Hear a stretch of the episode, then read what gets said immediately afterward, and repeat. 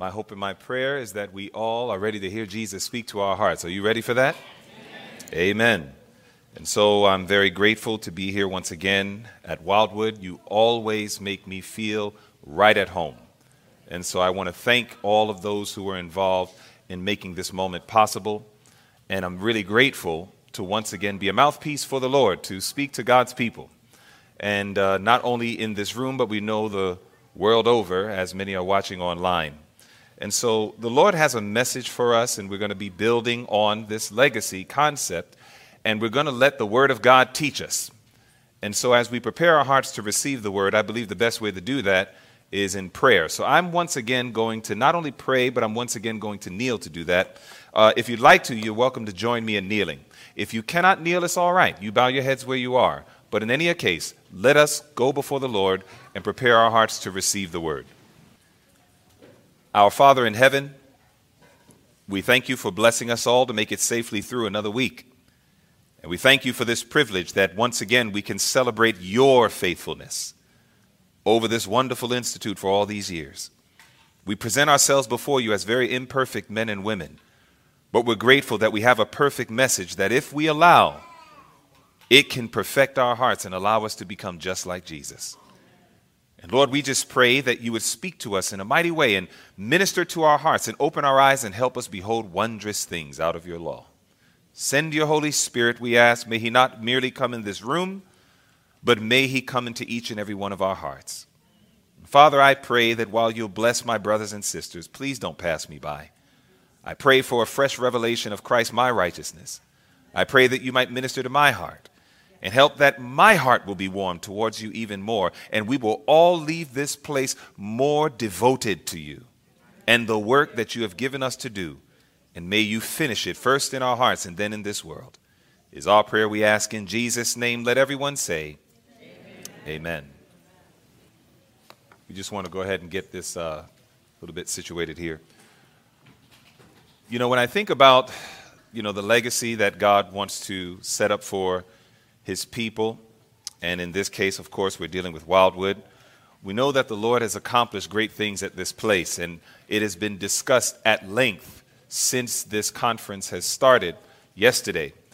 And so I am personally grateful for the things that God has done uh, as it relates to my life, um, Dr. Grievous in a special way, and as well as uh, Dr. Davidson, Davids when, he, when they came to Georgia and they did an accelerated training and uh, I was privileged to be in that training. That was right around the time I had Lyme disease, and I didn't even know it. And uh, I just knew something was going on. Uh, the trainings were going and going, and towards the end, I started to feel a little funny. And I went and I still went to the training because I wanted to complete the course. And I remember that when it was done, I immediately had to go home and I was laid out because I discovered that I had Lyme disease. And, you know, as I was going through that suffering, that is eventually how I met Brother Chenille. And I went over to Uchee Pines. I heard they did something terribly drastic. And it was that they did a four hour fever bath. And so I, I had no idea what that feels like. So I said, all right, well, let's do it. And so, you know, my wife and I drove. They said, you have to have somebody else to drive because you're going to be wiped out. And I went over there, and that's when, uh, you know, Brother Chenille, he, he, was, he, was, he was amazing. I mean, I remember I was just, I didn't eat breakfast. And that was a big mistake because I had no energy reserve. And so I was in that tub for an hour and about 15 minutes. And I remember eh, Chenille and I became very intimate because I started to lay my head on his chest. because I, I, mean, my fever's going and I'm out of it. And I remember I, I told him, I started to call him sir. I was like, sir, please, sir, Get me out of this tub. And in that kind voice, he would just say, Are you sure you can't do another 15 minutes? You know? and, you know, I reflect back on these things. And, you know, God has delivered me, He's healed me uh, completely. And I'm grateful. But, you know, I, I have a very special passion for the medical missionary work. I have a very special passion for all of God's institutes, and I thank God for every single one of them. And I have dedicated my life to make sure that uh, an, an aspect of my work, though I'm working largely in the local field of California now, um, that I am dedicated to do anything and everything that I can to help strengthen God's institutes. So, whatever way that God can use me, I'm willing to be used. So, when I got the call from Wildwood, there was no way that I was going to say no. And so, once again, I'm grateful to be here. When I think about, you know, the, the term legacy, right? You know, when we, when we just look at it from the definition standpoint, it's anything that's handed down from the past. And examples are, you know, from an, an, an ancestor or predecessor. And there are things that we want to hand down to others. I want, of course, leave a legacy for my children Jared, Kayla, Caleb, and Jada. Should I die before my bride, I want to leave a legacy for her. And so it is that when we think about Wildwood, Wildwood was raised up to also be or to leave a legacy, something that could be handed down.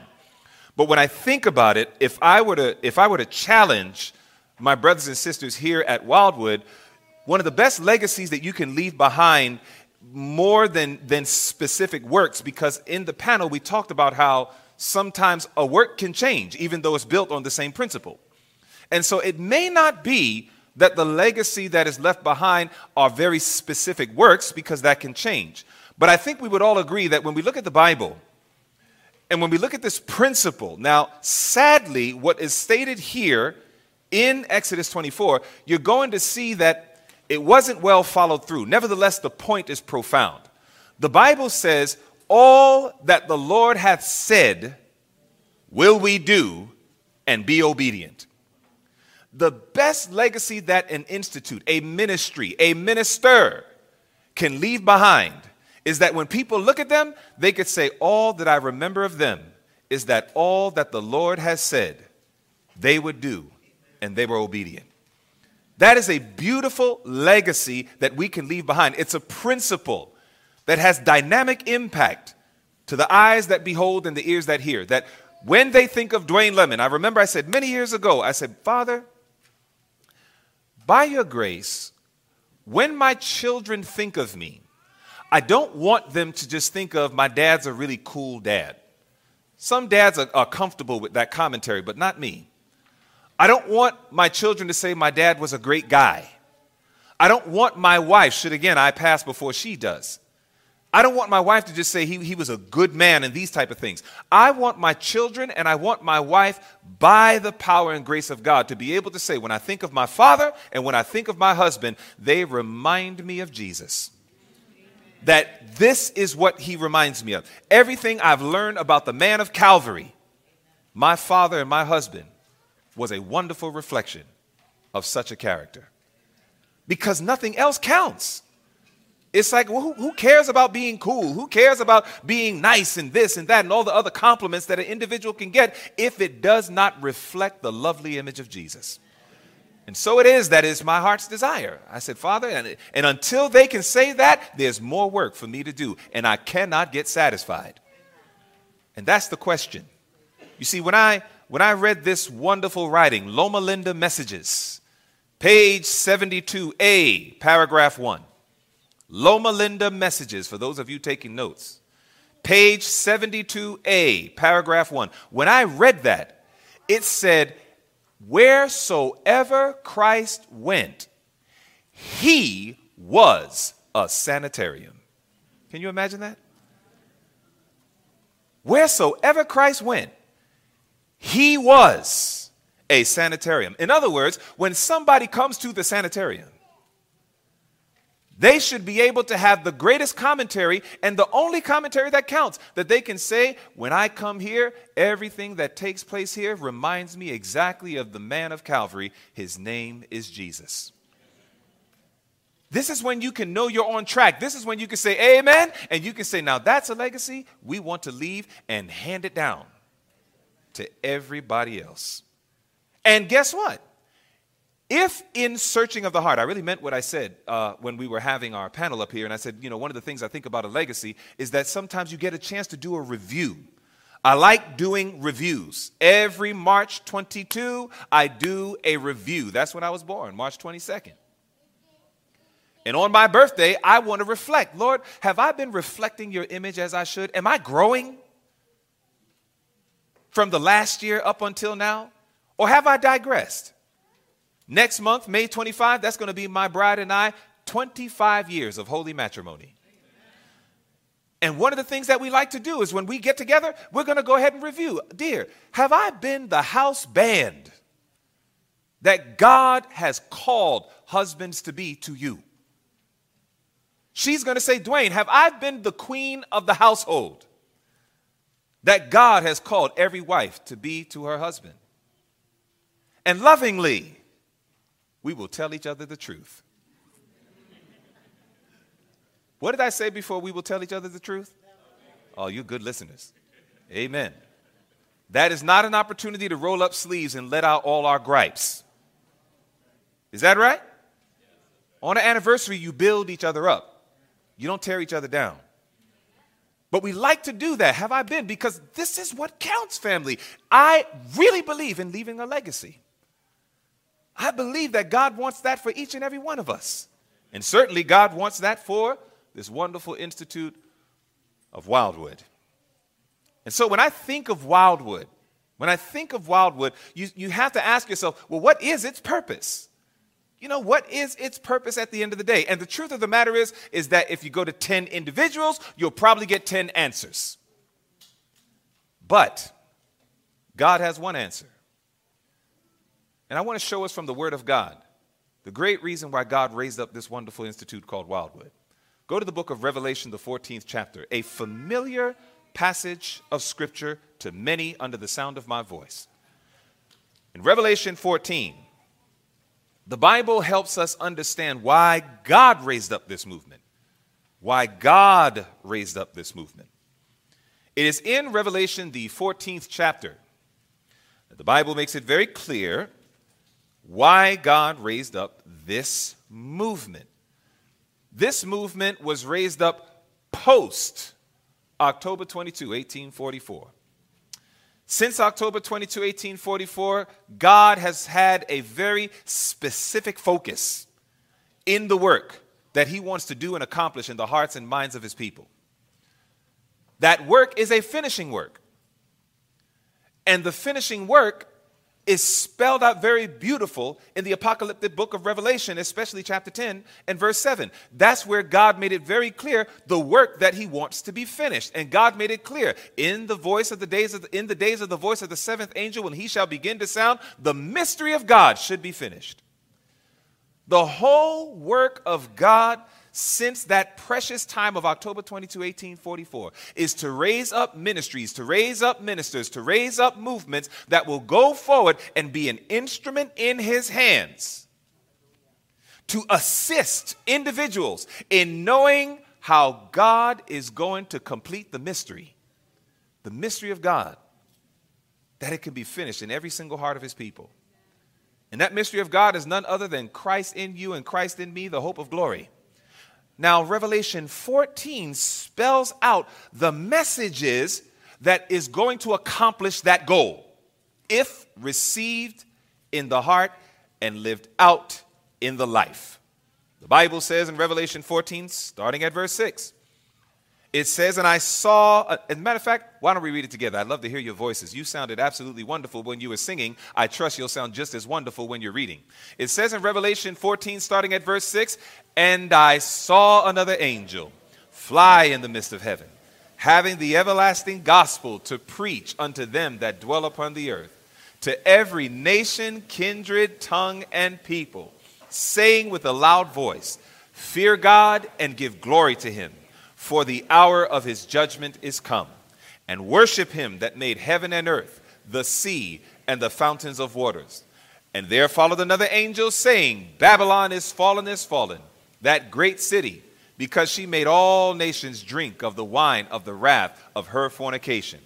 And the third angel followed them, saying with a loud voice, If any man worship the beast and his image, and receive his mark in his forehead or in his hand, the same shall drink of the wine of the wrath of God, which is poured out without mixture, into the cup of his indignation.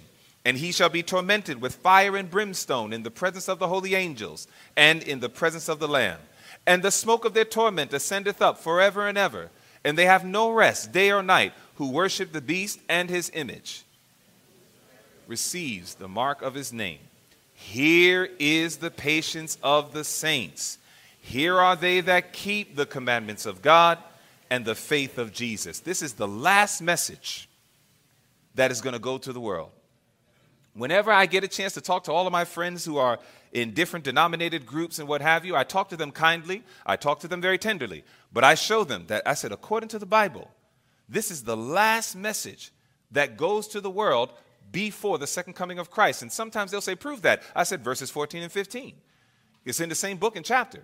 It's right there in verses 14 and 15 that it just says, after that's done, it then says, And I looked, and behold, a white cloud, and upon the cloud one sat like unto the Son of Man, having on his head a golden crown, and in his hand a sharp sickle. And another angel came out of the temple, crying with a loud voice to him that sat on the cloud, Thrust in thy sickle and reap, for the time is come for thee to reap, for the what?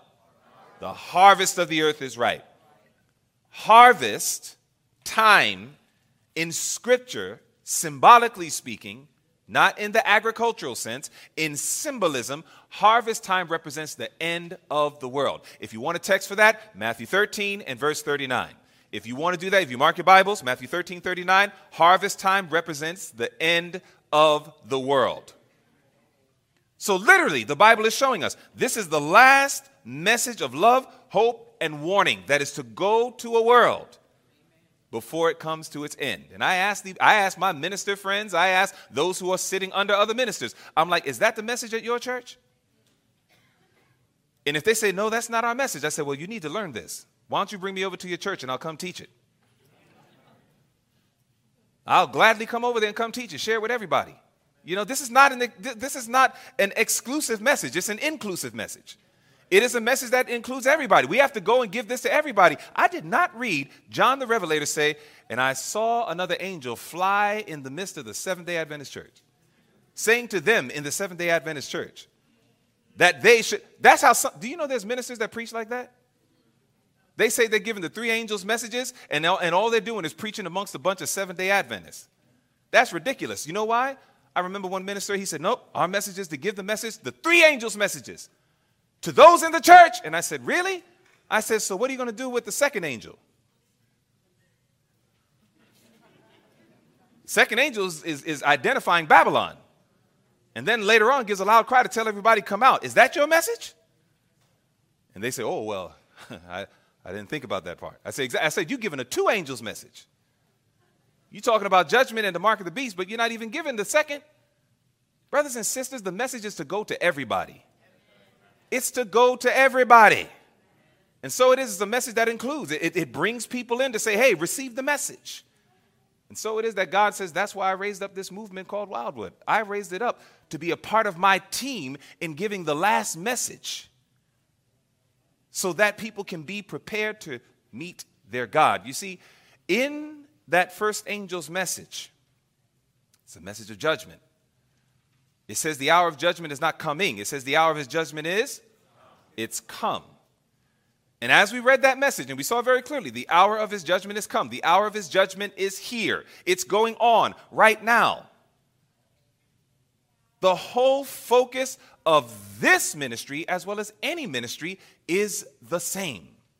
It is spelled out very beautifully through a wonderful little book, manuscript release, book one, page 228, and it says it like this it says God's purpose in giving the third angel's message to the world is to prepare a people to do what?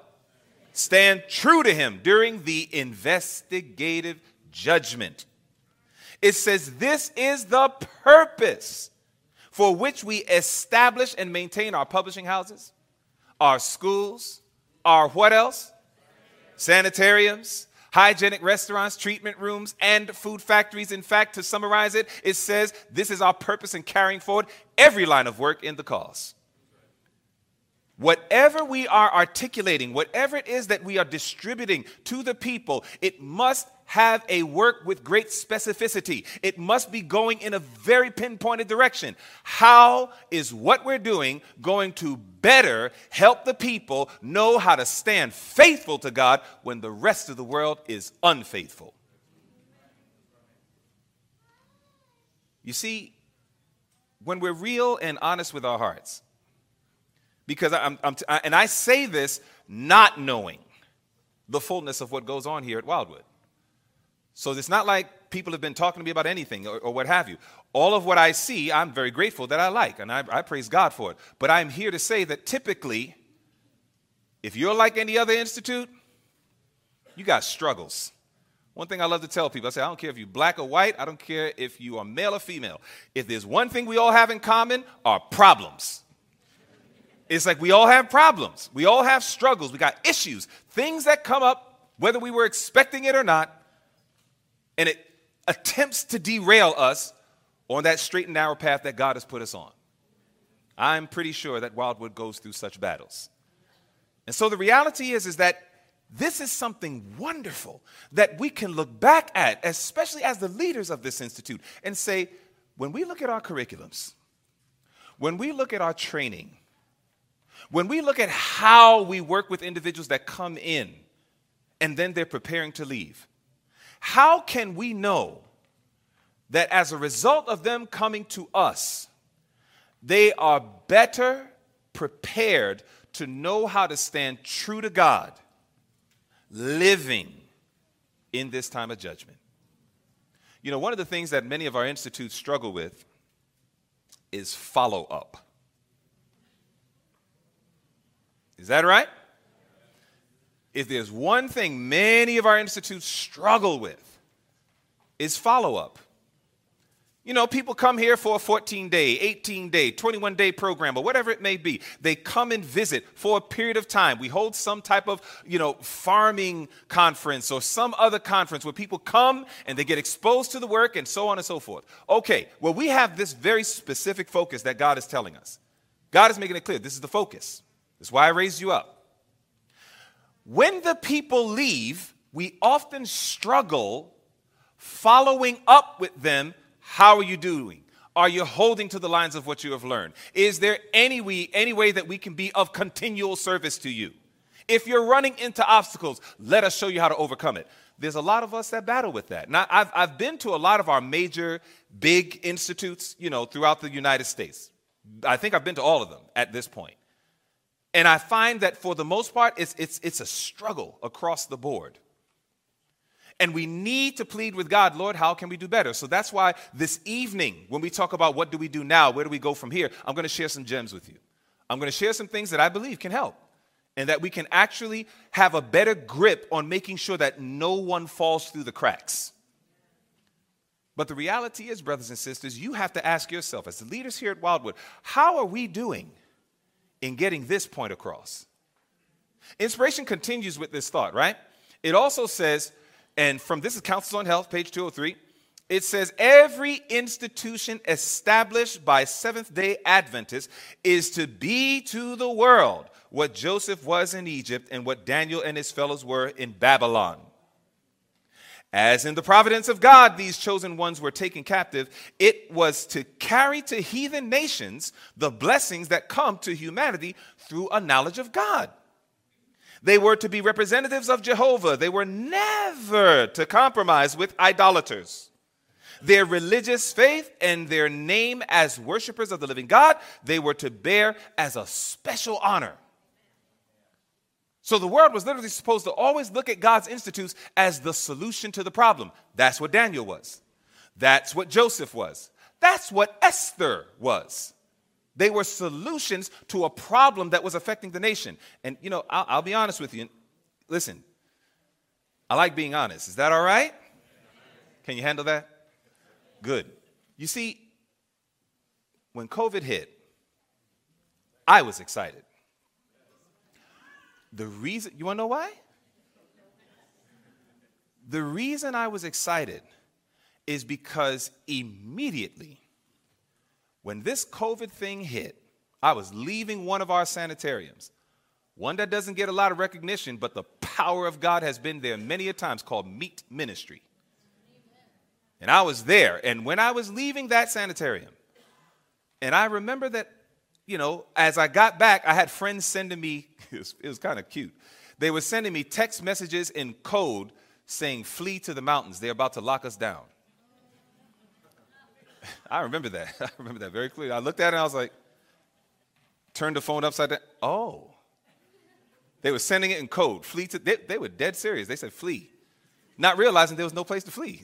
you know, they locked down everywhere. But anyhow, the point is, when they when when when they locked us down, right? I got excited because I said, listen, this might have caught the world off guard, but we dealt with this before. I remember 1918. I remember 1919. I remember the statistics that was connected with the 10 Seventh day Adventist sanitariums versus the outpatient hospitals and the US Army and how they dealt with the influenza virus of that day. And we came out shining like gold. Where everybody else had everywhere from 10 to 16 plus percent mortality rates, we were just at about 1%. And statistically, factually, that 1% was because a lot of people were coming in late when the disease had advanced. Those who came in early, it was 0%. So in my mind, I said, All right, Lord, this is, we are about to be Joseph.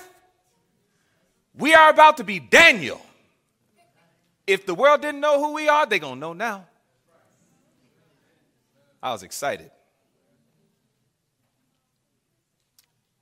But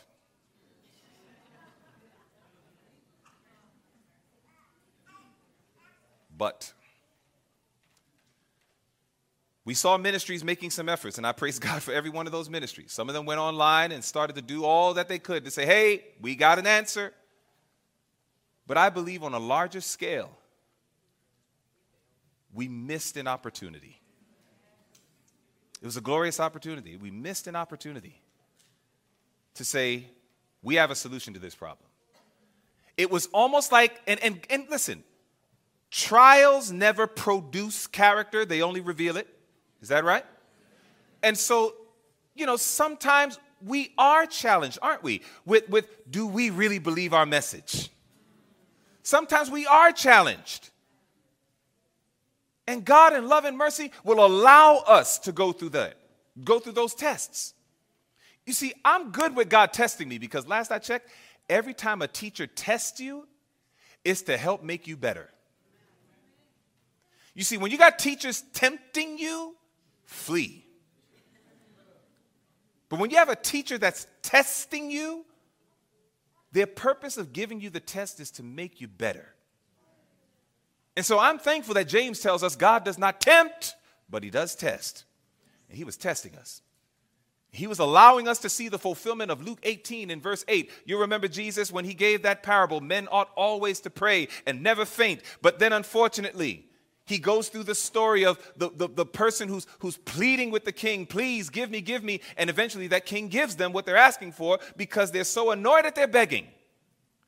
And then Jesus takes that little parable and then he starts talking about, you know, when we plead to God, who is a righteous judge, we have the assurance that he will hear and answer our prayers. But then he closed in verse 8 of Luke 18, and Jesus said, But when the Son of Man comes, will I even find faith on the earth?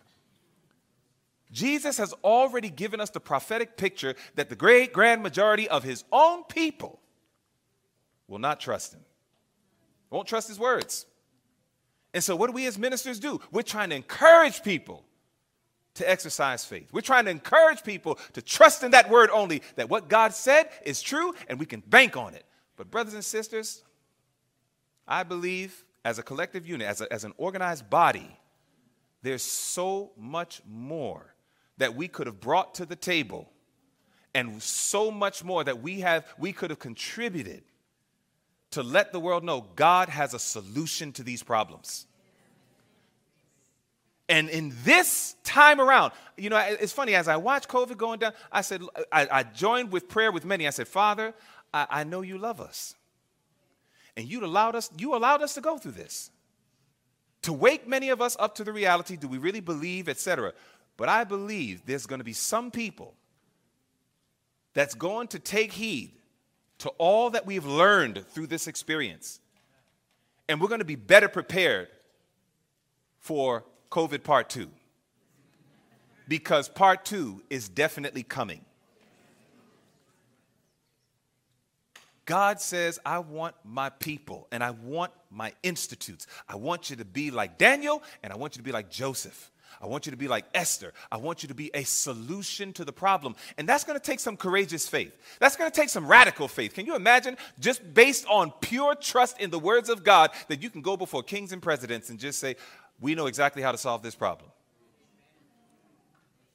Now, family, either I'm a preacher that's just giving you a bunch of good letters, or we really actually believe what God is saying. There's a little book that I love to read. I have probably read this book at least 10 times, cover to cover, and it feels like every time I open it up, it's still a brand new book to me. Outside of the Bible, it's the book Ministry of Healing. It's my favorite book. Seriously, favorite book, hands down. The wisdom of the great physician is in that book. Now, when I read the book Ministry of Healing, there's a statement in there on page 363. It says, The gospel is a wonderful simplifier of life's problems. Now, what did I say earlier we all have in common? Problems. Now, watch this. If that's true, which I believe it is, that the gospel is a wonderful simplifier of life's problems, because of that, check this out. John says something else you read earlier. John says, I saw another angel, messenger. Who's that angel? That's us. We are God's messengers. John says, I saw another angel fly in the midst of heaven having something. What did the angel have in its possession? The everlasting gospel. So, you know what that means? What is the gospel? The gospel is a wonderful simplifier of life's problems. What did John see? He saw an angel that had the wonderful simplifier of life's problems in its possession. Somebody once came to me and said, Dwayne, describe Seventh day Adventist Christians in two words. I said, no problem, problem solvers. Name a problem that our world is facing that we have not been given inspiration to know how to solve that problem. Problems in agriculture, God has given us the solution. He's given us the answer. Problems in the home, He's given us the answer. Problems in parenting, He's given us the answer. Problems in marriage, He's given us the answer.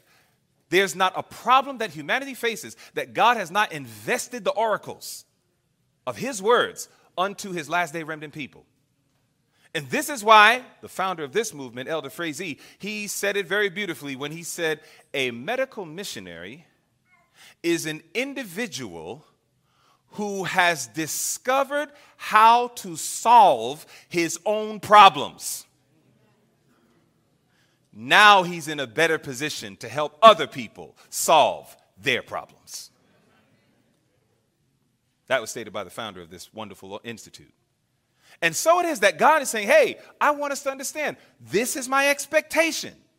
God says, I expect you to be Daniel's. I expect you to be Joseph. I expect you to be Esther's. I don't want you to just solve problems in your church. I want you to solve problems in the world. Now, it continues by saying, and this they did, talking about those same uh, prophets. And this they did. In prosperity and adversity, they honored God, and God honored them. So, the institutions established by God's people today are to glorify His name the only way in which we can fulfill his expectation is by being representatives of the truth for this time.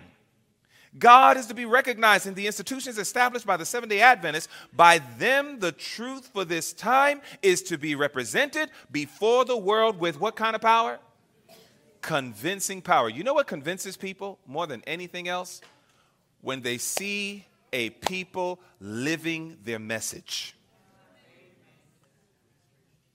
That, that, that, you know, gospel, right? Go to 1 Thessalonians chapter 1. No, no, God's concept of the gospel is a little deeper than, you know, many of ours. In 1 Thessalonians chapter 1, right? This, this is God's concept of the gospel, taking it to another level. In 1 Thessalonians, we're considering chapter 1. I just want you to see what the Bible says, right? We're going to study this out from the scripture. In 1 Thessalonians chapter 1, it was right there in verse 5 that the Bible says it like this The Apostle Paul says, For our gospel came not unto you in what? In word only, but also in power and in the Holy Ghost and in much assurance, as you know what manner of men we were among you for your sake. So notice that the gospel was never meant to be limited to lip service. It wasn't supposed to just be a lot of great concepts, great ideas, great lectures, and great teaching. Now, I said not limited. It is inclusive of these things. We need to have a good message. We need to have a solid message. It needs to be clear, no question about it. We need to have the right theory. That's not a wrong thing. I'm not here to dumb down theory. We need the theory, but God wanted it to go from the head to the heart. He wanted us to understand these words that I'm giving you, I want you to live them in your day to day life. I want you to live it out in the practice in your institution. And so, what we can do is we can take these teachings that we're going over thus far and we can ask ourselves, how have we been doing with this as a leadership? How have we been doing with this as an institute? Wherever we're doing good, praise God. Wherever we're falling short, pray to God that He helps take us on higher ground. You see, don't get satisfied. Don't get satisfied yet. Don't get satisfied yet. You know, God, God, God has given us an attitude of how we should approach success in His work. Did you know that? Did you know that God actually, you know that God actually gave us not only an attitude, He actually told us what to say when we have success. Can I show it to you? Luke 17. Look at Luke 17. Do you know that God actually, t- can you imagine this? God, He knows our hearts so well. He said, Look, when you, when you do good, remember this. I want you to say something. I want you to see what He wants us to say. and I want you to watch this. When we have done the work that God has called us to do in His name, do you know? And, and, and, and, and success attends our work. What does God say He wants us to do? He says in Luke 17, right there in verse 10.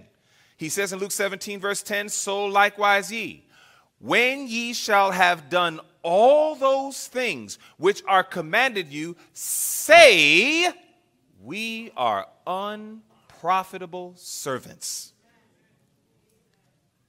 We are unprofitable servants. We have done that which was our duty to do. Can you imagine? God tells us what to say. When we succeed, when we do His work with success, we do everything God tells us to do. That wonderful man, Elder Frazee, once again, uh, somebody came to him complimenting him. You know, they were complimenting him because Elder Frazee was a man worthy of compliments. I mean, he, he was next level. I mean, I, somebody said 1,000, Brother Kyle, he said 1,665 sermons or something like that. I have all 1,665 of his sermons on my phone. And I enjoy listening to them. And every time I listen to him, I say to myself, wow, it, it, it seems like Jesus was his best friend. Like just the way he talks about him just the way he teaches, it's like, it's like he has absolutely absorbed the words of God. And he just casually brings it out when it is appropriate. And so it is that Elder Frazee was a man, I'm sure, that in our natural minds was worthy of many, many compliments. So one day somebody came and complimented him. And when they were complimenting him, Elder Frazee, you're this and you're that and you're the other, telling him all about how great and wonderful he was, in his wonderful, wise, smiling way, he would respond back to that individual and say, Thank you very much. He says, The devil has already told me all these things this morning. What was, what was Elder Frazee's point in telling that story? There's already a voice that's already telling you, I, I, I, I could preach it better than he preaches it. If, if it were me, I would have said it like this. You know, if you know, th- th- yeah, that's good what they said, but had they gone down two paragraphs more, they would have brought the deeper part out. There's always this little voice in our head that's looking for self exaltation. Her hair is pretty, but it's not as pretty as mine. Well, hers is unnatural, mine's is natural. If she was natural like I'm natural, her hair wouldn't look so pretty. So the only reason she looked pretty is because it's fake. It's amazing how we, we, we always look for something to big ourselves up while putting somebody else down. And we don't need a lot of training in this. It comes quite natural. And God knows that. And that's why He put what He put in Luke 17. When you do everything that I told you to do, just say, I'm an unprofitable servant. I've only done that which God has called me to do. Because if you say more than that, you're going to feed that negative side that needs no feeding. It needs to be starved to death.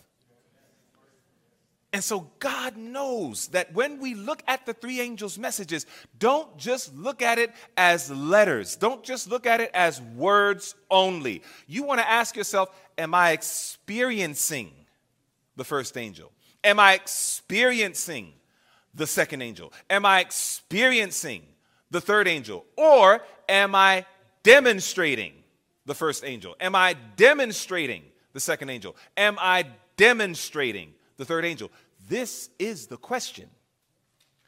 When we come up with our answer, if our answer's good, we say, Praise God, leave that for a legacy. If the answer's bad, we pray, Lord, help us to do better that we might leave a better legacy. So I firmly believe that anniversaries, birthdays, all of these special times, it's a time for a degree of celebration. It is a time to thank God for what has been accomplished. There's nothing wrong with that. Even the, the Hebrews had feasts, certain feasts where they could do that. But what's way more important is that examination, that self assessment.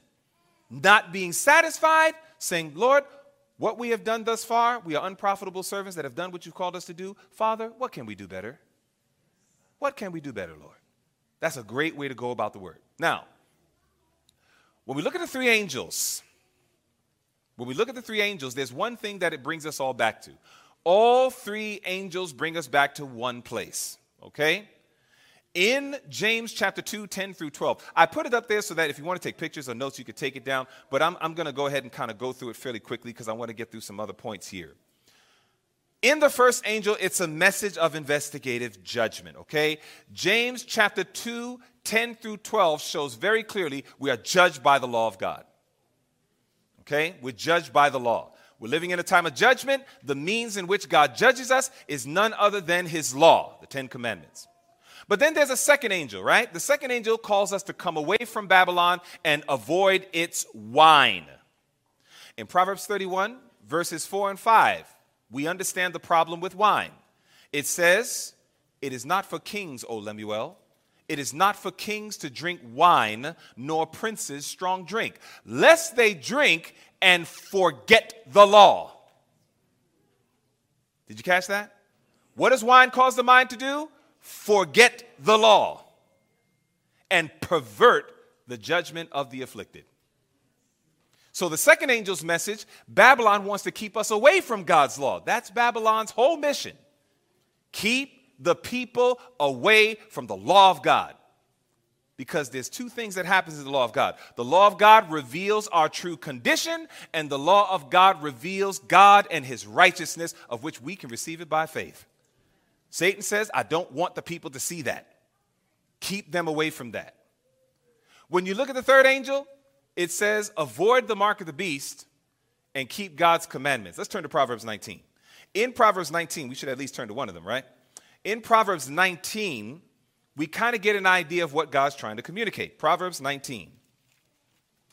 In Proverbs 19 and verse 16, here's what the Bible says here. Proverbs 19, we're considering verse 16.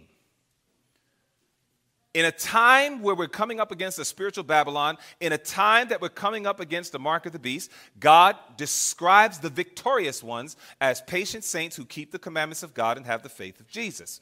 Well, here it is in Proverbs 19 and verse 16. It says, He that keepeth the commandment keepeth his own soul, but he that despises his ways shall die. So, in the third angel's message, only those who keep God's law shall be God's saints in the last days. Only those who keep God's law. They are the ones that shall be God's saints and receive the seal in the last days. And so the summary of all of this is that the work of the three angels' messages is to bring the people back to God and His law. Bring the people back to God and His law. This is our work. This is the work of Wildwood Institute. Is somehow in our ministering to all of those who come here for their various needs, how can I, Father, acquaint them with you and the importance of them living out their lives in harmony with your law? This is what is the absolute imperative, brothers and sisters. And if we miss this, we miss everything. Now, God wants us to understand that when we look at all these things, Revelation 14 12 is the most important part of the third angel's message to be dwelt upon. In other words, Revelation 14 9 through 11 is what we call warning. It's all warning. Have you ever seen anybody saved by being warned a lot? Proverbs 22 and verse 3 says, The prudent man, the wise man, foresees the evil. Now, let's stop. Let's say the verse stop there. Are you and I truly benefited if we see the evil very clearly that's coming? Okay, so let me give it to you this way. I'll make it nice and simple. You're walking across the street. As you walk across the street, you hear you hear the beat, you hear the horn from a, a long way distance and you see a giant Mack truck coming towards you at 100 miles per hour. When you see that Mack truck coming, you say, I see the Mack truck coming. That Mack truck is going to run me over. That Mack truck is deadly. I see it. Oh, look at that. It's getting closer. Whoa, it's getting even closer. Do I see the evil that's coming? But am I safe? No, I am not safe. Do I clearly see the evil that's coming? But am I safe from that evil? No, I'm not. The only way that I'm safe is when I say, oh, that's a Mack truck coming. If I stay here, it's going to run me over and kill me. I don't want to die, so I'm going to step over here. When I move out of the way, when I act on the evil that's coming and take the way of safety, now am I safe? In Revelation 14, 9 through 11, it's the warning. It's letting us know that the beast power is doing all sorts of effort and work to bring about a collaborative effort to persecute and prosecute the people of God and cause us to turn away from him and his law. This is what we understand with the papacy. This is what we understand with the establishment of Sunday law. It is to pull us away from fidelity and faithfulness to God and commit fornication. That's what's happening. But we're not going to be saved simply by knowing all of the evil that is coming. Do we need to warn the people about the evil that's coming? Yes or no? No doubt. We have to. But I marvel at how some people spend so much time on the warning and they gloss over the experience that is the way of escape. Verse 12 is the experience that's the way of escape. Verse 12 says, Here is the patience of the saints. Here are they that keep the commandments of God and have the faith of Jesus. That's the way of escape. That's how you escape the beast power that's coming. And so we need to dwell more, not to the neglect of the warning. Are you hearing me, family? Not to the neglect of the warning, but we dwell more than the warning on the experience. You know why? I used to go to certain camp meetings, and I'll, tell you one story. I could tell you a thousand, but I'll tell you one story. Used to go to a camp meeting, and the camp meeting emphasized greatly the, uh, the, the, the, the reality of the third angel's message warning. The reality of the papacy and what they're doing, the nearness of the Sunday law, etc. It, it was very clear. I mean, these, these teachers and preachers, they were very clear. They broke it down. And I watched them year one, and, and everybody, you know, said amen, and we all went home after the camp meeting. Then we come to the next camp and we hear it all over again. Come to the next camp meeting, hear it all over again. Come to the next camp meeting, hear it all over again. And then one day, there was a camp meeting, same camp meeting, but uh, there was this preacher there. And the preacher did something that I thought was very strange. the preacher comes up and he says, Today I'm going to talk about forgiveness. And I remember my first mental response. I was like, Forgiveness? What's that got to do with the three angels? That's how ignorant I was. I said, What, what, what does forgiveness have to do with the three? This, this is not present truth. I don't know who this brother is, but he ain't preaching present truth. That's what I thought. So then he goes ahead and he starts preaching about forgiveness. When he preached about forgiveness, he talked about how his father abandoned him and how he had to one day come back and face his father and forgive his father for what he had done, etc., etc. After he did that, he then talks about the importance of forgiveness, how, according to Matthew 6, 14 and 15, if we do not forgive, God won't forgive us. That means forgiveness is a salvational subject. So after he goes in all of that, right? He then says, Now, he concludes his sermon. He says, Now, if there are any of you that have been harboring, listen carefully to my words. And this, this was at a, this wasn't as a, at a present truth camp meeting. This was at a present truth camp meeting, okay? Like I'm emphasizing on purpose. This is the present of the present of the present truth. I mean, this is where you're going to hear it, right? So here it is that he said, if any of you have been harboring unforgiveness in your heart, before he could even finish the appeal, one of my friends jumps up out of his seat, runs up on the stage, and falls on his chest, crying like a child. You know, just, I mean, crying, weeping, unreserved. The minister starts hugging him and stroking his back. Next thing you know, another guy pops up Another guy pops up, another guy, and another guy. Before you know it, there were 50 to 60 men that went up on that stage and watch this for the first time in their lives was willing to forgive individuals that have hurt them and harmed them at some time in their past. And the Spirit of God brought very clear to my mind because I knew who these brothers were. I'm like, I remember that guy right there. I remember him too. I remember all these guys. They were the ones, that's right. Get on the Pope, get on the beast. I mean, they, they, they love to get on the papacy. They, they loved, yep, let's talk about all the sins in the church. They loved it. They, they were ready to beat everybody up. And they thought they were in a righteous condition before God because they knew so much about the warning. And when those brothers went up on that stage, the Spirit of God brought clear to my mind every count them well, Dwayne. Every single one of them were lost until today. Every single one of them. And I remember I went to the preacher afterwards. I said, um, Can I ask you a question? He said, Sure. I said, uh, why did you preach that? I said, That, that, that didn't match the conference. They didn't match it. And he said, God told me exactly what these people needed, Dwayne.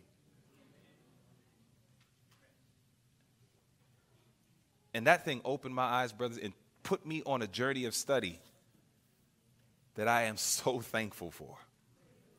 You see, it is true we need to go into the warning and all these things. But God says this is the experience right here. But if you read that verse, do you know it's out of order? Do you know that verse is out of order? When we're talking about experience? What's the first experience in the verse?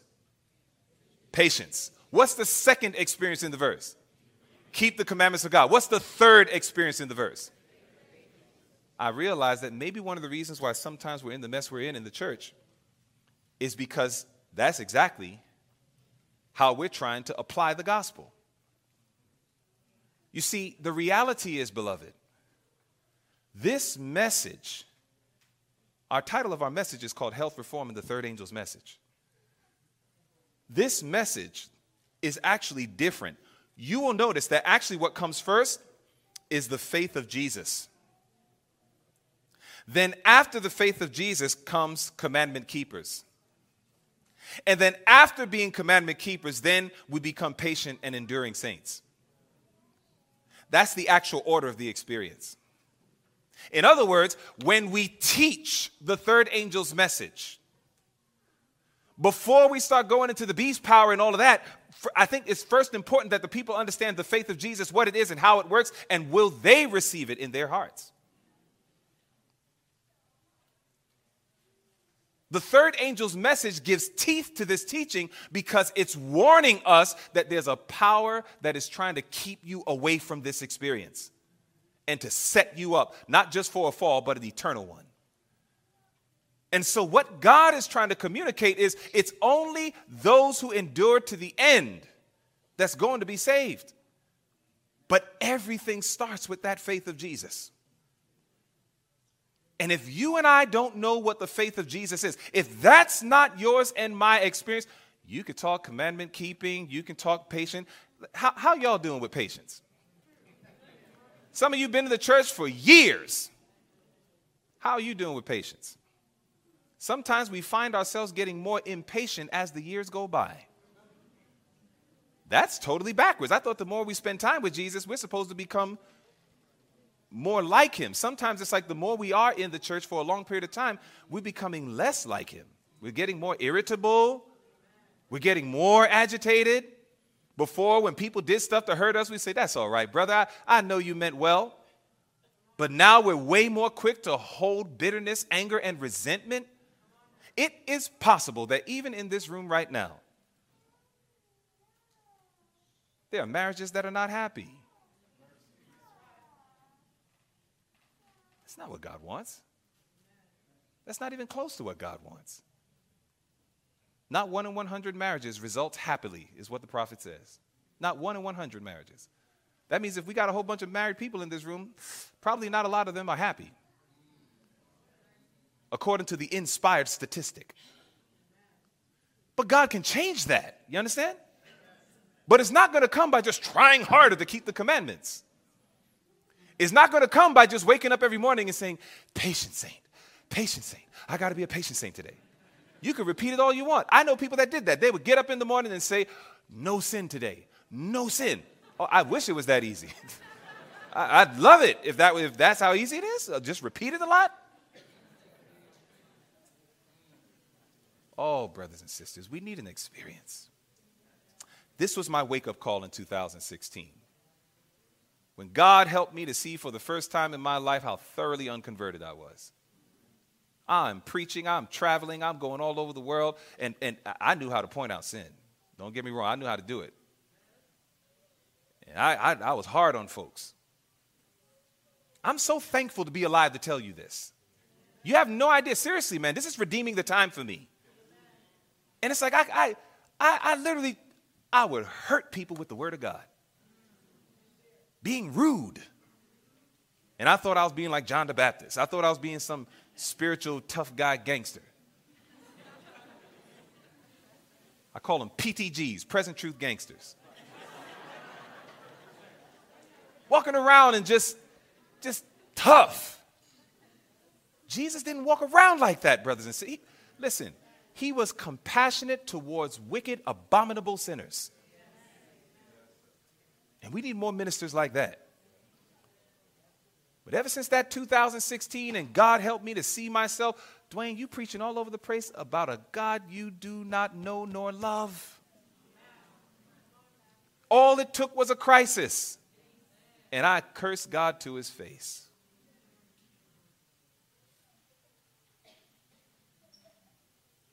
And that same man who did that message on forgiveness was the same man who put his arms on me and he said, Dwayne, he said, when God heals you from this, because I, I went through a mental meltdown, family. It was bad. And he said, Dwayne, when? You have no how much I, I held on to those words. He said, when God heals you from this, you're going to see how many of God's people are going through the same thing. Two words true prophecy. Because I'm healed. I, I, I, my mind is so restored, brothers and sisters, that I marvel at it. I marvel at it. I literally marvel at it. My mind is so restored. And I'm like, Lord, You gave me back my mind. I remember looking up in the sky and literally asking God, I said, Will I ever have my mind again? There's only one thing worse than losing your mind it's when you know it. You know, I am not thinking right, but you just have no power to stop it. And so God began to introduce himself to me all over again. I said, Lord, I'm going to act like I don't know you. Teach me all over again who you are. And I started, I went dark. I went dark. No preaching, no nothing. Didn't go out and do any public meetings or anything. Just me and Jesus in the wilderness of Windsor, Massachusetts, in the mountains. And I just began to say, All right, Lord, show me. Convince me that you are love. And He's been doing it every single day. And now God has done like he did with Isaiah. God is like, I wonder, I wonder who will go for me. I, I need more people to know this. And I'm like, Here I, Lord. Send me. I know, brothers and sisters, there are a lot of us that we're not thinking right. We like the fact that we can read books and understand things. We are not experiencing the power of the gospel. We're not experiencing true deliverance. The demons still have control over many of us. Let that wife get you upset. Watch the demon come out. Let that husband get you upset. Watch the demon come out. And then we're going to go and minister to all these people that are coming here for help. And it's because of his grace that God says, as imperfect a vessel as you are, I'll still use you. He doesn't give up on us. Oh, praise his name. Brothers and sisters, he doesn't give up on us.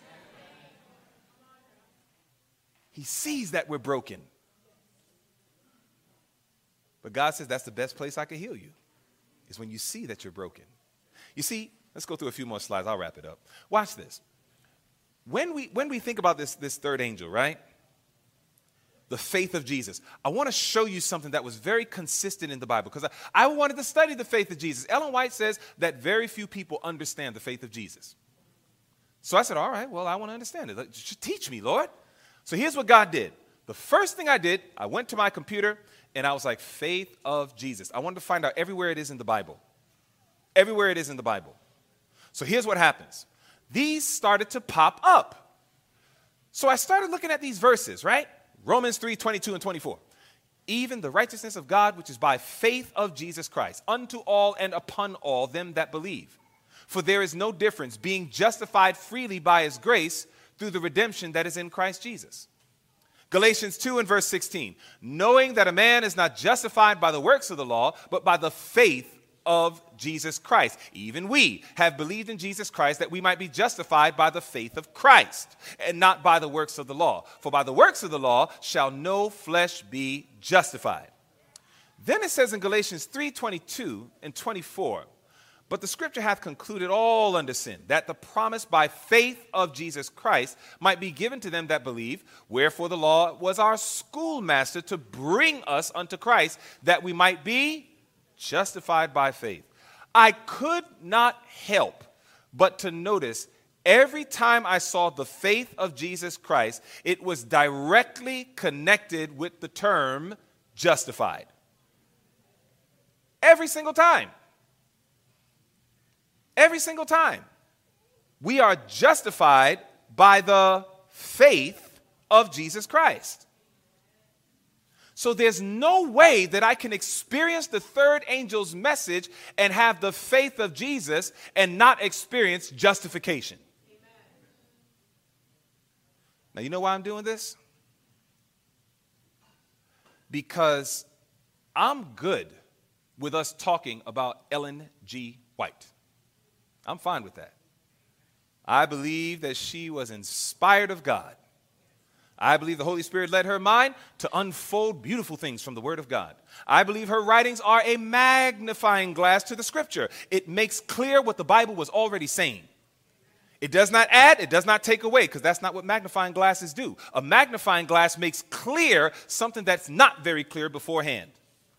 God knew my words amongst my people are going to become obscure and skewed. Therefore, I'm going to give them another lens in the last days so they can understand exactly what I'm saying. I'm fine with the quotes from the prophet of God. But the truth of the matter is, the people who come visit here, who are not Seventh day Adventists, they're not fine. When we present her writings as an authority, they have a right to say, Who is she? Why should I follow what she says? So, you know what I like doing with missionaries? I like to show them what Ellen White said from the Bible. Because so far we're seeing that to have the faith of Jesus, that's how we get justification. Is that right? Now, this gets very interesting because, again, when we talk about the faith of Jesus, again, commandment keepers, and then patient, enduring saints, you see, justification is where the process begins with God. We are first justified, and then He sanctifies us, and then ultimately we glorify Him. But everything starts with justification, and we are justified by the faith of Jesus Christ. So that means that the answer is yes. When Sister White made this statement, several have written to me inquiring if the message of justification by faith is the third angel's message, and I have answered, it is the third angel's message in verity or in truth. There's no question that the third angel's message is justification by faith because that's what the faith of Jesus brings to every soul who's experiencing the message. Now that leads us to the next question What is justification by faith? What is it? Because this is the experience that we need to introduce to everyone who comes to the Institute. This is what we were raised up for. What is justification by faith? Go to Romans chapter 4. Romans, the fourth chapter. I want you to see something here. And I'm going to ask a question. I'm going to ask a question on this one. So, Romans 4, and I want us to look at verse 5. Justification and pardon are the same thing. You remember there were two worshipers, and Jesus was talking about them. One worshiper was the Pharisee, the other worshiper was the publican. The Pharisee said, Lord, I'm grateful that I'm not like these nasty people over here, including the publican. But the publican came before God and said, Lord, be merciful to me, a sinner. Now, he asked God to forgive him for his sins. Did God pardon him? Yes, but watch this. In that story, Jesus says, I tell you, that man, the publican, he left justified. He left justified. So justification and pardon is the same thing. Are you following that? So, whenever you think of justification, think of pardon, think of forgiven. Now, Romans 4, verse 5. Watch this. In Romans 4 and verse 5, it says, But to him that worketh not, but believeth on him that justifies the ungodly, his faith is counted for righteousness. According to the verse, is the individual justified? Yes or no? Yes. What is it that has to take place first before they are justified? According to the verse. Say it a little louder for me. They have to believe on him. Is that what you said? Uh, there's more. He works not. That is true. There's more. Faith, that's true, but there's something that has to happen first. Brothers and sisters, see, I like doing this. You know why? Because I'm not saying that there's anything going on in anybody's heart. I can't read your heart. But it's very interesting to me that every time I teach this verse, it's very interesting to me how, how difficult it can be to catch what the Bible's clearly showing. This is an open book test. You never fail an open book test. God is showing us right from the verse. if I'm going to get justification, what is it that I must see or accept first? Aha. Look at the verse again. It says, even, I'm sorry, Romans 4, verse 5. Yep. But to him that worketh not, but believeth on him that justifieth the. Who does God justify? Wait a minute. So that means that in order for me to receive justification, I must first recognize that I am. See, you don't even want to say it. See that? Before I can receive justification, I must first confess and recognize from the heart that I am ungodly.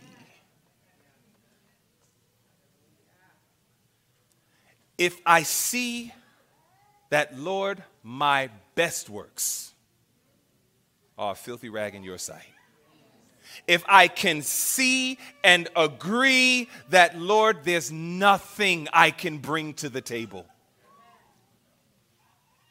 If I can see and agree that no matter how hard I try to sell books, do Bible studies, write articles, and do all sorts of stuff, it will be tainted with filthy rag righteousness. I can't get justified. You see, the hardest thing for us to believe as God's people, the hardest thing for us to believe as God's people is the heart is deceitful above all things and desperately wicked. The hardest thing for us to receive as God's people is that I actually am wretched, miserable, poor, blind, and naked. It hurts to hear that.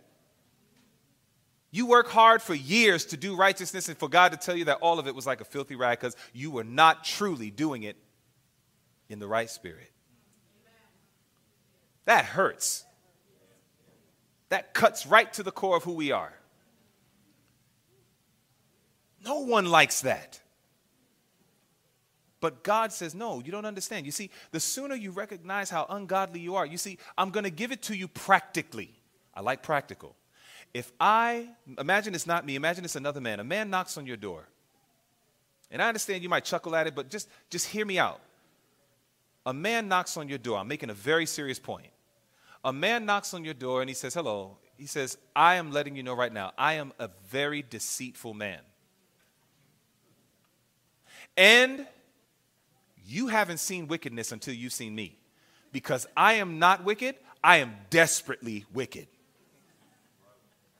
Then he says, Let me show you how to manage your money. How many of you would take his counsel? Okay? Then he says, Let me show you how to have a very happy marriage. Then he says, Let me show you how to bring up your children.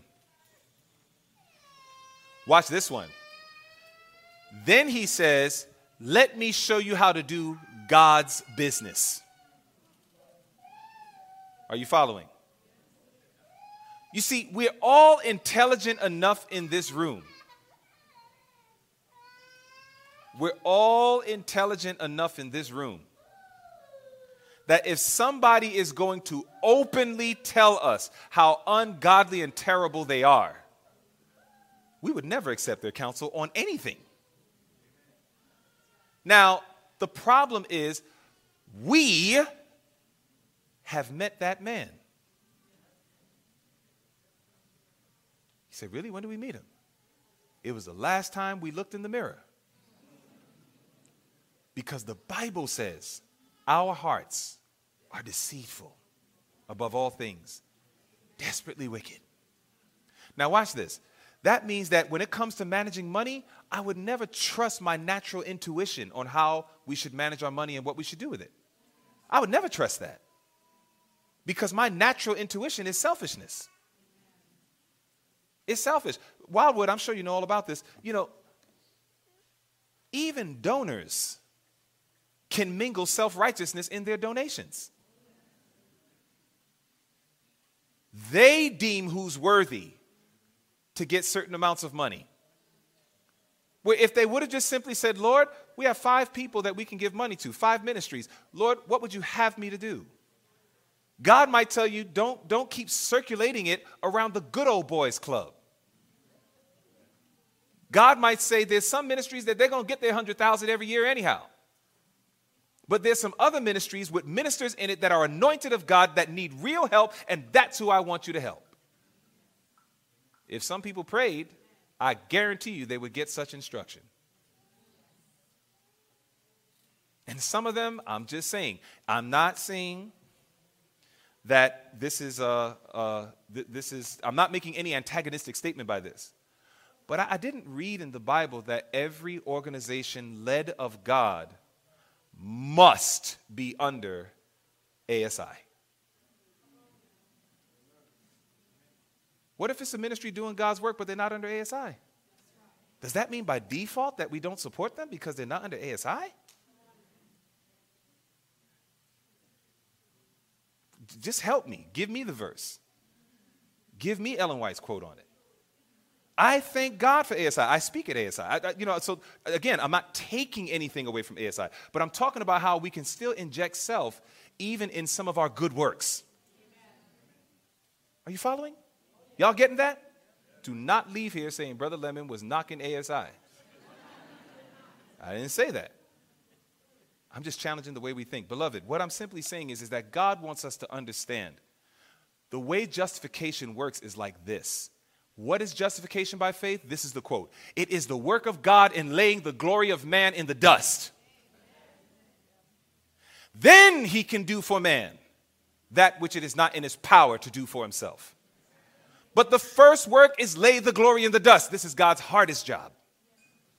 Because as long as I have a little justification in my life, I don't need his. If I'm like, well, I'm not that bad. After all, I mean, I'm a pretty good. Once we start talking like that, God says, oh, so you're justifying? Okay, so you don't need my justification. You have your own.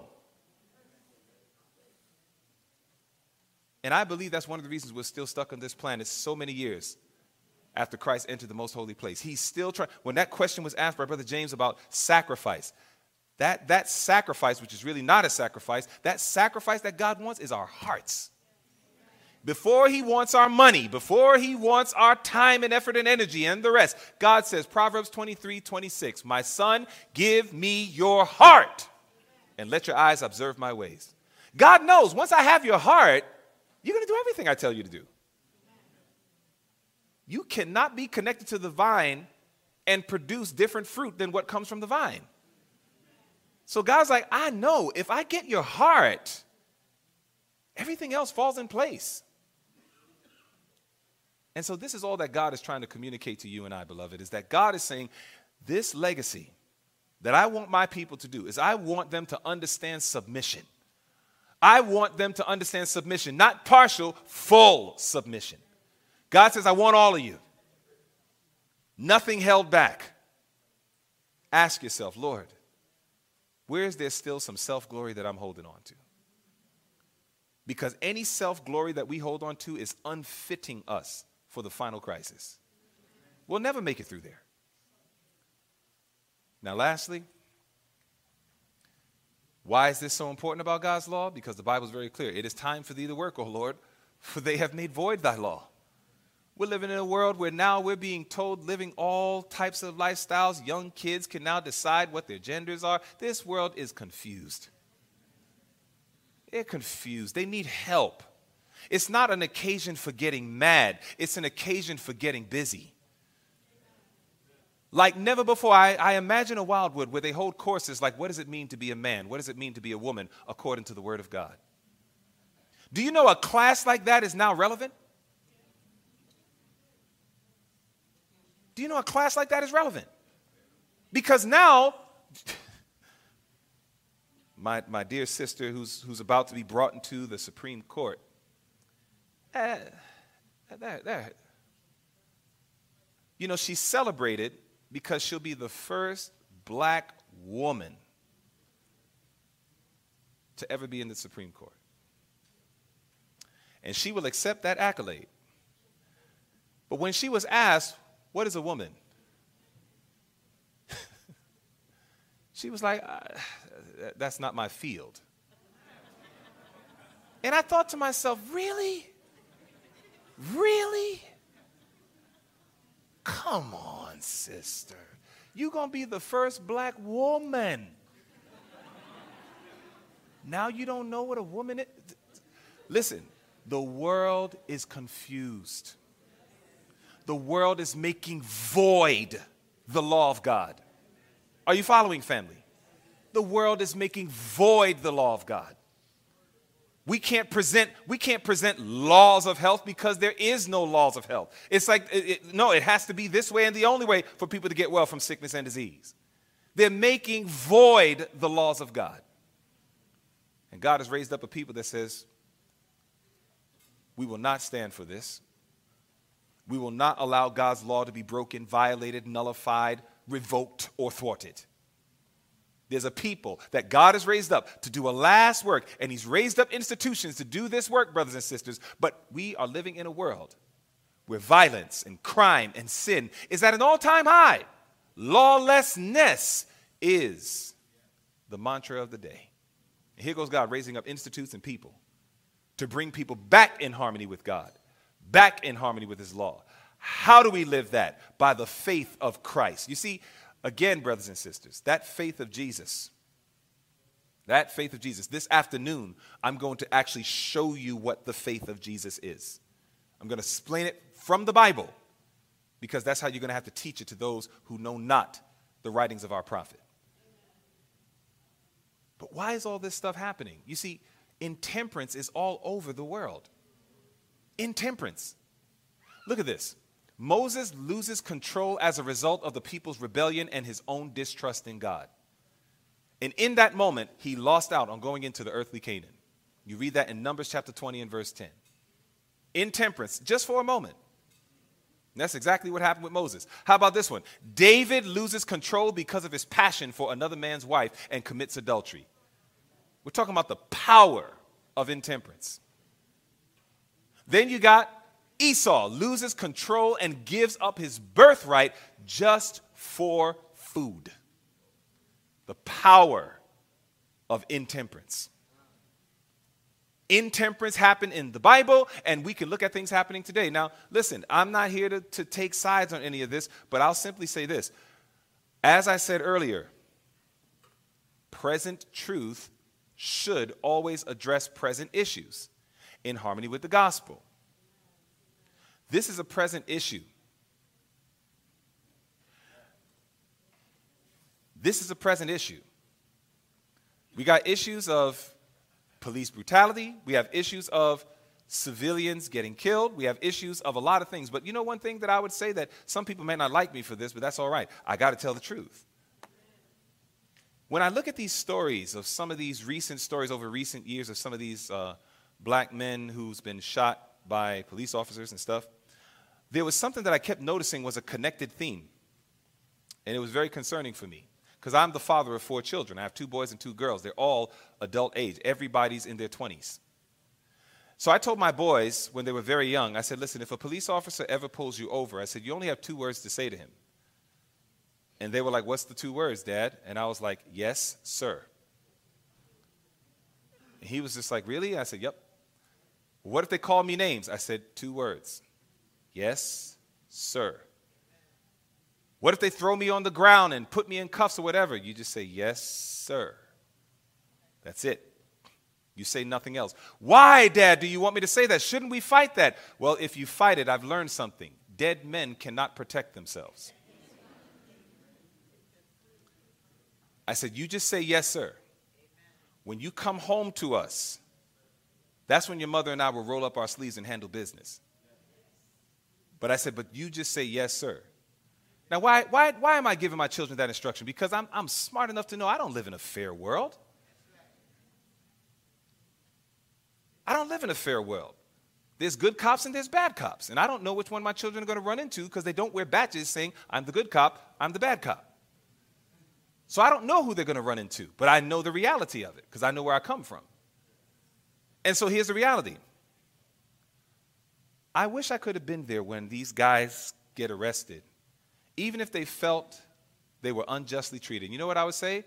I would say, hey, bro, calm down. Control yourself. Just cooperate with the officer. We'll deal with it afterwards. But the more that they keep playing these videos, you know what I keep seeing? I keep seeing men getting to a point of such frustration that they say, I'm tired of this. And then they try to make a certain move or whatever, and they end up getting a lot of lead pumped through their bodies.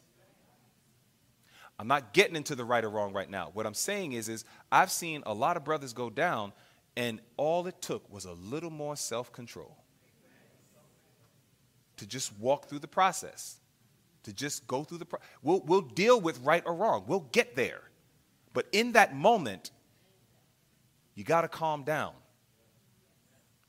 I, ser- I watched many of the videos going as far back as Eric Garner, and I've wa- over and over and over again. You keep seeing the same thing. They get irritated, they get agitated. They're like, "I'm tired of being treated this way," and then they react, not understanding the guy with the gun's gonna win. We're not in a fair world, and so I actually can look at the power of a lack of self control, even in some of the latest agitations affecting the news media right now. And then Dr. Z and, and James, when they said this point right here, see that? This stuff, when Dr. Zeno brought this up, I said, man, he hit the nail on the head with that one. This is a new beast power. It, it is like, there are some parents that are like, we didn't have to deal with this. Social media is the demon of the day. And we need wisdom to know how to free our children from this stuff. And I speak in relation to even my own. This is the demon of the day. Family, do not allow your children to get on those electronics and you carefully guard that thing because a little leaven leavens that whole lump. They start they losing control. The power is very popular. We're told in Business Insider it says interviews with Bill Gates, Steve Jobs, Sundar Pichai, and other tech power players reveal that Silicon Valley parents are strict about technology use. Do you know these are the guys who created it? They're actually telling their children, uh uh-uh, uh, do not get on that stuff. Or if they get on it, hard on them. Like you only have this much time and that's it. They're the creators. And here we are letting our children, uh, you, you tell everybody, take your Bibles out, and everybody's pulling out a phone. We don't understand the seeds that we're sowing. And the seeds that we're sowing, right here. Now you got books like this coming out. Reset Your Child's Brain, a four week plan to end meltdowns, raise grades, and boost social skills by reversing the effects of electronic screen time. They're literally showing how young kids are coming into doctors' offices showing mild autistic behavior. And it's not because they were going through Asperger's or autism. It was because they literally were just spending too much time on screens. It's messing their brains up. We are in a world of intemperance. And what does inspiration say? it says right here intemperance lies at the foundation of how much? All the evil in our world. There's not an evil thing we see happening in our world that intemperance does not lie at the foundation. Now, watch this one. Did you know this? As God's messengers, I come to you and demand your names. Neither of you have seen the necessity of health reform. But when the plagues of God shall be all around you, you will then see the principles of health reform and strict temperance in all things. That temperance alone is the foundation of how much? All the graces that come from God. The foundation of how much? all victories to be gained. Can you imagine that? Temperance. And that's why, in my humble opinion, medical missionaries are God's last day powerhouses against the evils of this world. Because we're taking the message of the third angel and we're taking the principles of health reform And we're bringing them together to meet the minds of the people so we can actually uh, put them in position that God can do what he always wanted to do. What did God want to do? This is the covenant that I will make with them after those days, saith the Lord. I will put my laws into their hearts, and in their minds will I write them. God says, I'm going to write that law in their minds. I'm going to write it in their hearts. And this is why Paul says, So then, with the mind, I myself serve the law of God. The word serve literally means to be a slave. With the mind, I can become a slave to God and His words. I can follow His law. So when I think about leaving a legacy, I think about us analyzing Third Angel. I think about us analyzing health reform. I think about us saying, Lord, this is the work you've given us to do in a world that is upside down. And when we give proper attention to this work, God says, This is the legacy that I want left for my people. And I just leave you with this reminder. Again, it's been 80 years. The Lord has blessed, the Lord has worked through Wildwood. And I have no doubt that God is going to continue. But God wants us to remember. Remember. Remember. Mighty men like A.T. Jones, E.J. Waggoner, God's powerhouse in bringing the message of righteousness by faith, the true message. They had all the doctrine right when it came to this subject. Moses Hull was dynamite when it came to dealing with the subject of spiritualism in the Adventist church. But Moses Hull kept feeling something that D.M. Canright felt. Were it not for the uniqueness of this message, I could be a more popular minister, I can be a more favored evangelist. And Moses Hull, who was really good at fighting against spiritualism, one day without the leading of God's Spirit, went against a spiritualist and left the home and became a spiritualist and died a spiritualist. D.M. Canright was an evangelist of evangelists, preached the present truth, broke down the Word of God very, very powerfully.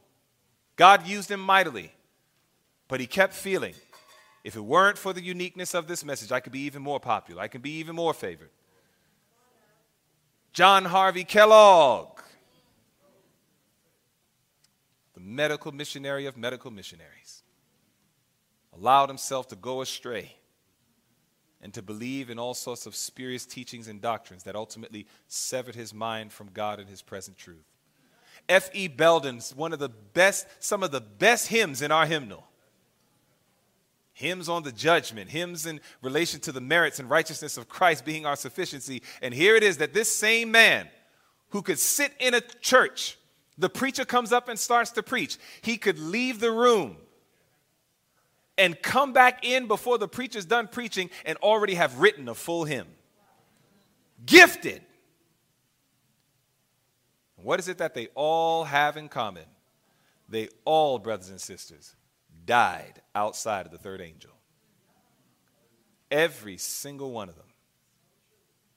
Died outside the message, died outside the present truth,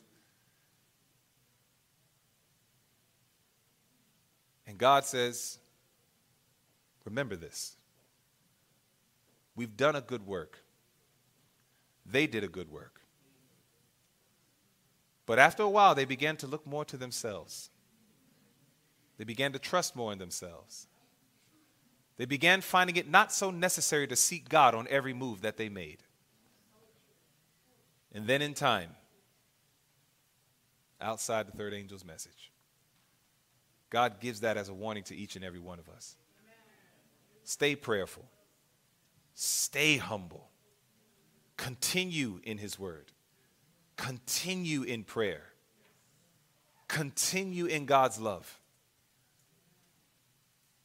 And one thing that I think will help every single one of us is Jesus says, Take my yoke upon you and learn of me. And what does He want us to learn? That I'm meek and lowly in heart this is how you'll find rest into my soul. Keep the meekness and the humility of Christ before your eyes. Never take your eyes off of it. And you will find that by beholding these truths, we will become changed. True humility is evidence that we behold God and that we are in union with Jesus Christ. Unless we are meek and lowly, we cannot claim that we have any true conception of the character of God. Men may think that they are serving God faithfully, Their talents, learning, eloquence, or zeal may dazzle the eye, delight the fancy, and awaken the admiration of those who cannot see beneath the surface. But unless these qualifications are humbly consecrated to God, unless those to whom these gifts are entrusted to seek that grace which alone can make their work acceptable, they are regarded by God as what? Now, isn't that interesting? That's very interesting.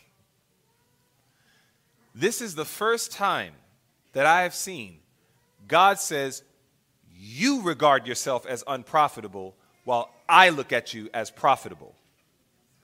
But it's very dangerous when we look at ourselves as profitable, but God says unprofitable. My brothers and sisters, this is no time for us to take our hand off the plow. Moses, at 80 years old, began his mission. You read Exodus 7 and verse 7. It was at 80 years old that he's now standing before Pharaoh to do the great deliverance work. In other words, Wildwood, you're nowhere near finished. I would dare to say you're just getting started. And because you're just getting started, God says, now go back. I want you to look at everything. Look at my principles. And then God says, and now if you see that there are areas that are not worth handing down to others, work on it, correct it in the strength of Jesus. Whatever it is that you were doing that was phenomenal, amazing, and powerful, God says, now continue to do that and continue to remember where you got the power from to do that. And I believe that we're getting ready to hear even greater stories than what God has already done through this wonderful movement. I believe that as we take heed to this warning and as we take heed to this counsel, that God will use us in even more mighty ways, that even we will be surprised at the power of the gospel. But this is not just a message for Wildwood, is it? It's for every single one of us. And so, my brothers and sisters, my simple request is if you've heard the voice of God speak to you, if you can look back and see, Lord, as I look at the legacies that I'm going to leave behind for my wife, for my husband, for my children, for those whom I love and serve, if you can look at your life and you can see areas